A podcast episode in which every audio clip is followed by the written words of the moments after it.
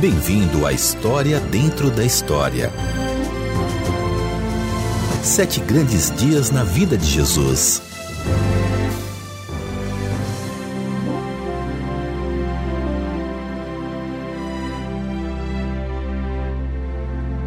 Como é possível selecionar apenas sete? Cada dia foi um grande dia na vida de Jesus. Foi um grande dia em sua vida quando, como um garoto de 12 anos, ele impressionou os mestres no templo com seu conhecimento da palavra de Deus. Seu ministério público durou cerca de três anos e meio. Cada dia desse ministério foi um grande dia. Foi um grande dia quando ele estendeu a mão e tocou num leproso e o pobre homem foi curado instantaneamente. Foi um grande dia quando ele se sentou junto a um poço e disse a uma mulher cansada como ela poderia receber a vida eterna. Foi um grande dia quando ele deu ordens ao vento e às ondas, e uma tempestade furiosa no mar tornou-se tão calma e tranquila como um cãozinho adormecido. Foi um grande dia quando ele pegou o pacote com o almoço de um menino e alimentou mais de cinco mil pessoas. Foi um grande dia quando Jesus levou três de seus discípulos para um monte bem alto ao norte de Israel e ali os deixou maravilhados quando viram sua divindade e grande poder resplandecendo de seu corpo. Foi uma experiência marcante para a vida daqueles discípulos. Acompanhe a história O Dia da Transfiguração de Jesus. Nós vimos a sua glória.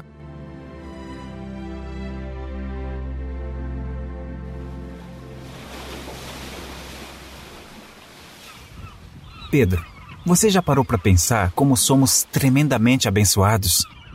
Ah, João, às vezes eu me pergunto por que ele me chamou para ser um dos doze que estariam perto dele e compartilhariam seu ministério.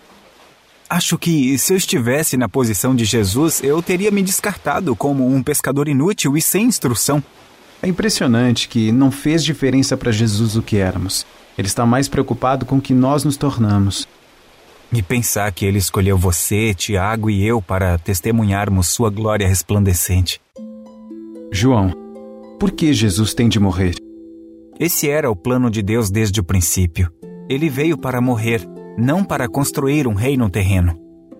Foi Isaías que disse: Certamente ele tomou sobre si as nossas enfermidades e sobre si levou as nossas doenças. Contudo, nós o consideramos castigado por Deus, por ele atingido e afligido mas ele foi transpassado por causa das nossas transgressões, foi esmagado por causa de nossas iniquidades, e o castigo que nos trouxe paz estava sobre ele, e pelas suas feridas fomos curados. Sim, como podemos ser tão tapados a ponto de não entender o significado dessas palavras? Ah, aí estão vocês. Lamento interromper essa discussão tão profunda. Judas, estávamos aqui falando de como estamos honrados por Jesus ter escolhido nós doze para trabalhar com ele em seu ministério. Para mim, ele é meio devagar. Se ele é verdadeiramente o Messias, por que está demorando tanto para restabelecer o reino de Israel?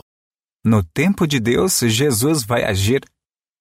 Eu não vim para falar sobre essas coisas. Eu quero saber o que aconteceu quando vocês foram para o monte com Jesus e por que ele não levou todos nós.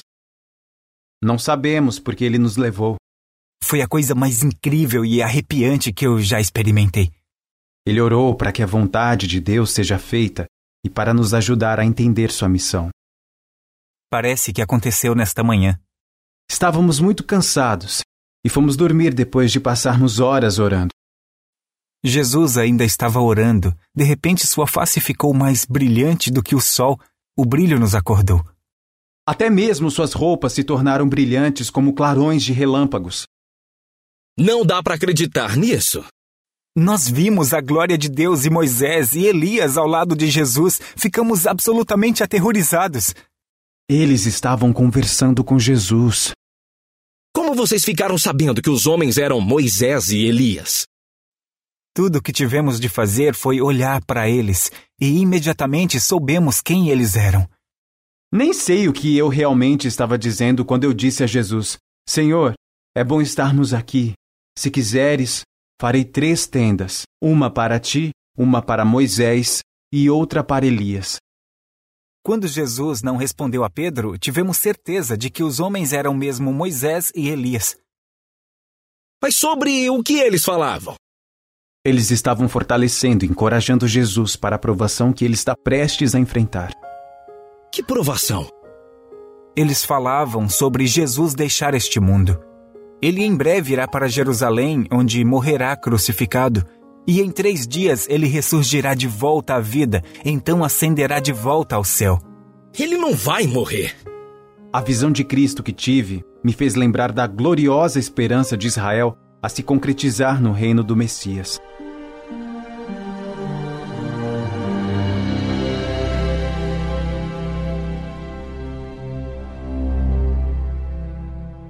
Obrigado por sintonizar. Você está ouvindo a história dentro da história. Nossa história continuará em poucos instantes. Pedro, Tiago e João testemunharam e experimentaram a coisa mais impressionante e aterrorizante da vida deles. Eles viram a glória de Deus brilhando através do corpo de Jesus. Mais tarde, Judas pediu a Pedro e João que lhe contassem o que havia acontecido no monte. Ele ficou duvidando da história deles. Vamos voltar para a nossa história quando Judas continua a questioná-los. Contem-me o resto da história.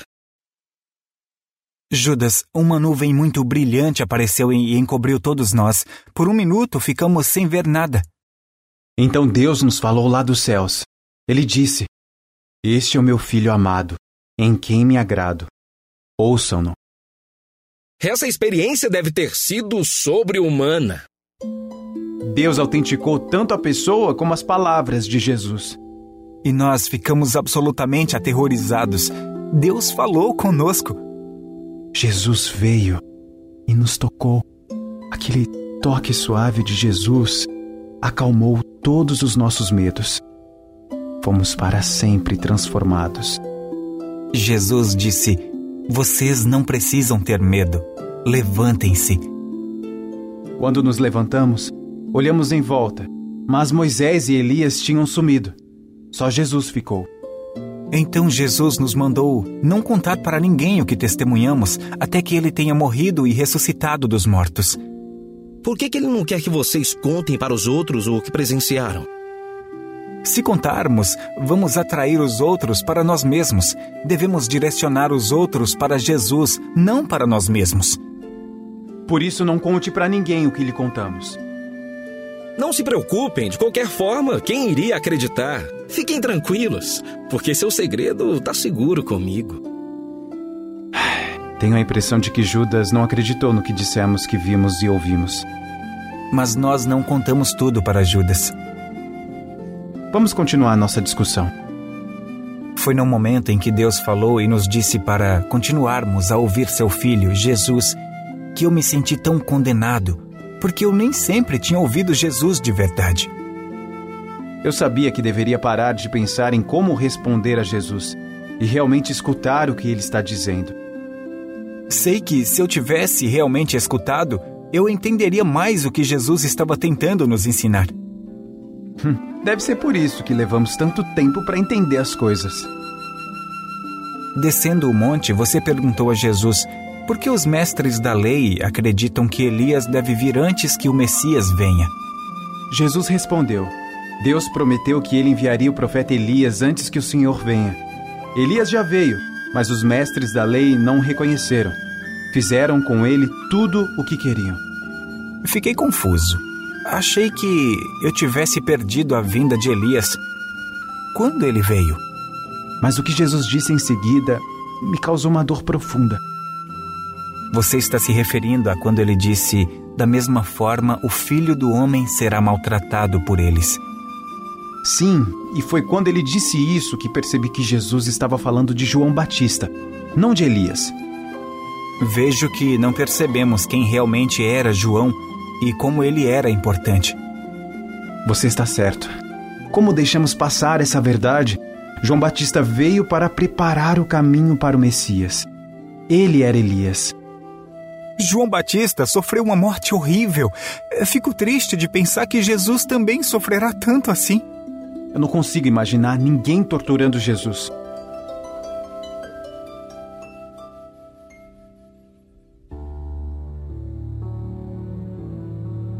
Estou tão feliz porque você arrumou tempo para se encontrar comigo, Pedro.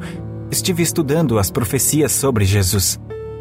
Eu também tenho estudado um pouco as profecias sobre Jesus. É impressionante como deixamos passar a verdade dessas profecias. Os profetas são muito claros quando você realmente os estuda na palavra de Deus. Jesus nasceu de uma virgem. A virgem ficará grávida e dará à luz um filho. Nós sabíamos disso. Isaías disse: Ele estenderá o seu domínio e haverá paz sem fim sobre o trono de Davi e sobre o seu reino, estabelecido e mantido com justiça e retidão, desde agora e para sempre. O zelo do Senhor dos Exércitos fará isso. A próxima passagem é aquela que eu esperava não descobrir. Mas ele foi transpassado por causa das nossas transgressões, foi esmagado por causa de nossas iniquidades. O castigo que nos trouxe paz estava sobre ele, e pelas suas feridas fomos curados. Todos nós, tal qual ovelhas, nos desviamos, cada um de nós se voltou para o seu próprio caminho. E o Senhor fez cair sobre ele a iniquidade de todos nós. Era isso que Jesus queria que entendêssemos. Isaías também diz: Ele derramou sua vida até a morte e foi contado entre os transgressores pois ele carregou o pecado de muitos e intercedeu pelos transgressores. E estávamos tentando recusar seu presente de salvação para nós. Mas eu gostaria que Deus pudesse fazer o sacrifício de outra forma. Jesus não merece morrer por nós.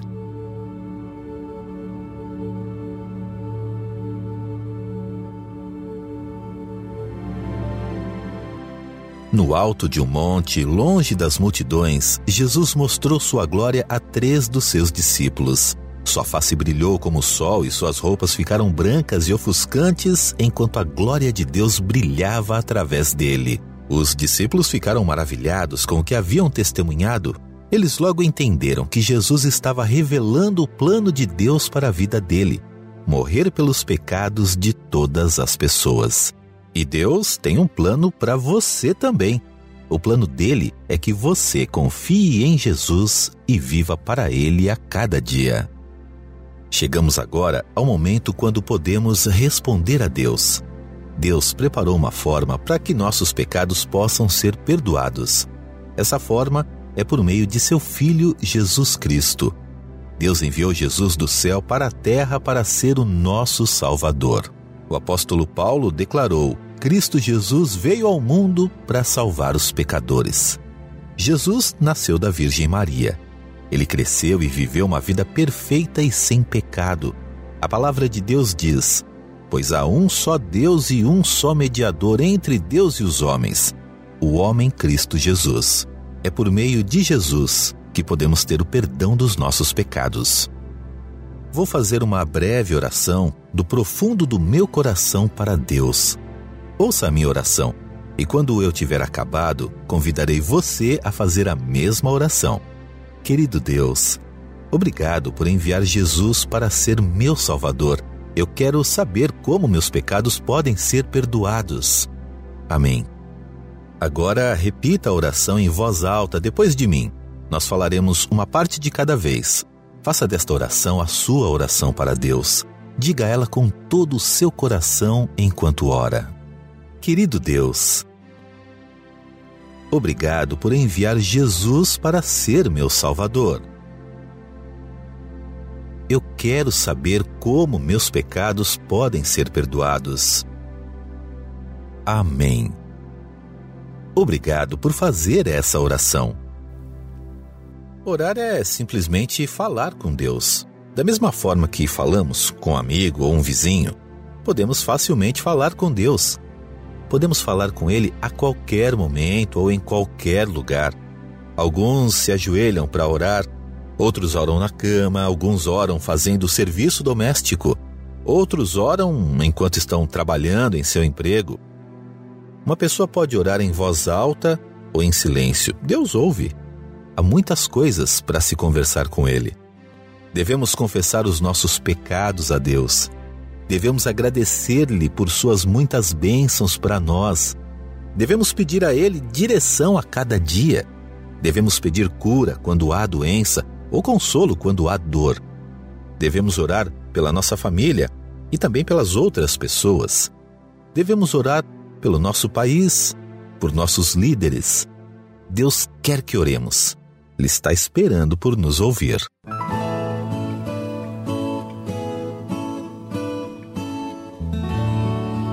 Não entendo o que foi chamado de transfiguração.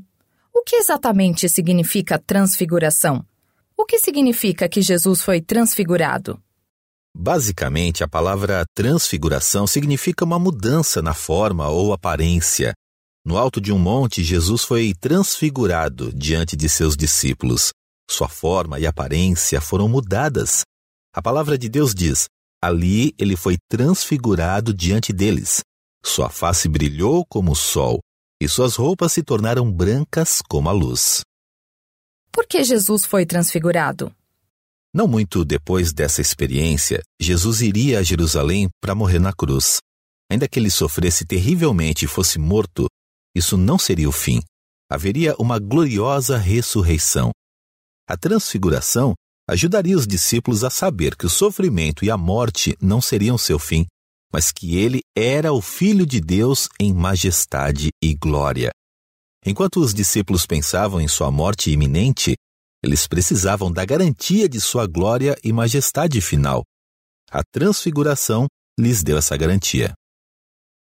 Eu não acredito que Moisés e Elias realmente apareceram a Jesus. Onde eles haviam estado? Sim, esses dois homens dos dias do Antigo Testamento realmente apareceram a Jesus no topo de um monte.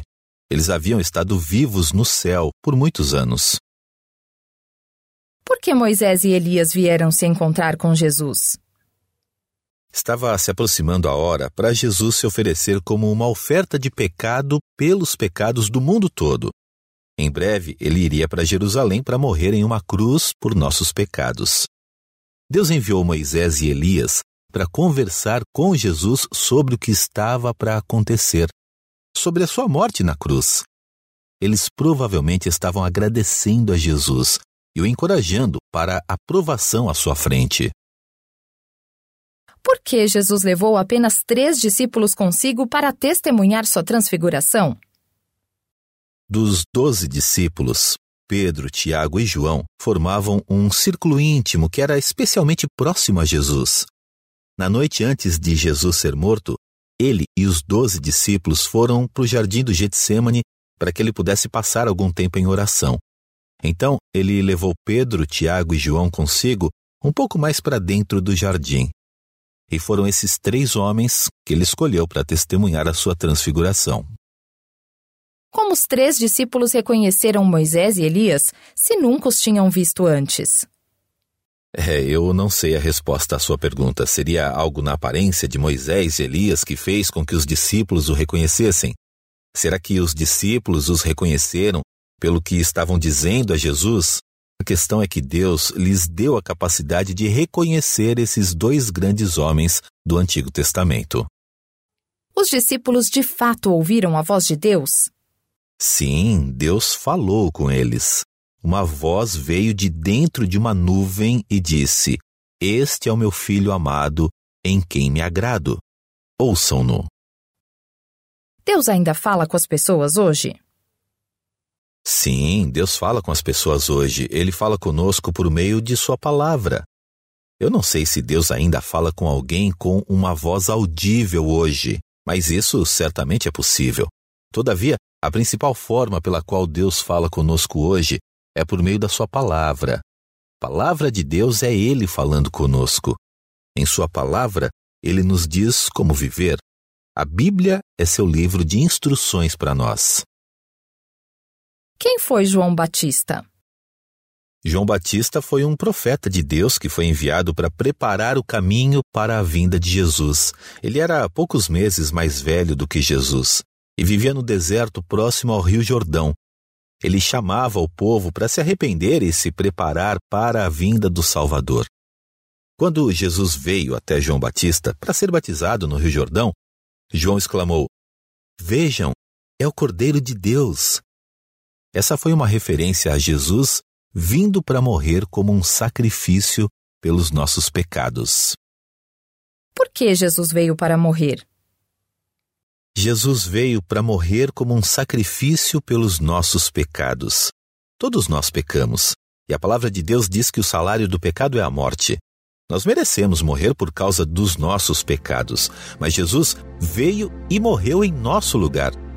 Falando sobre Jesus, a palavra de Deus diz: O Senhor fez cair sobre ele a iniquidade de todos nós. Jesus não tinha pecado mas ele tomou sobre si todos os nossos pecados e ele morreu no nosso lugar.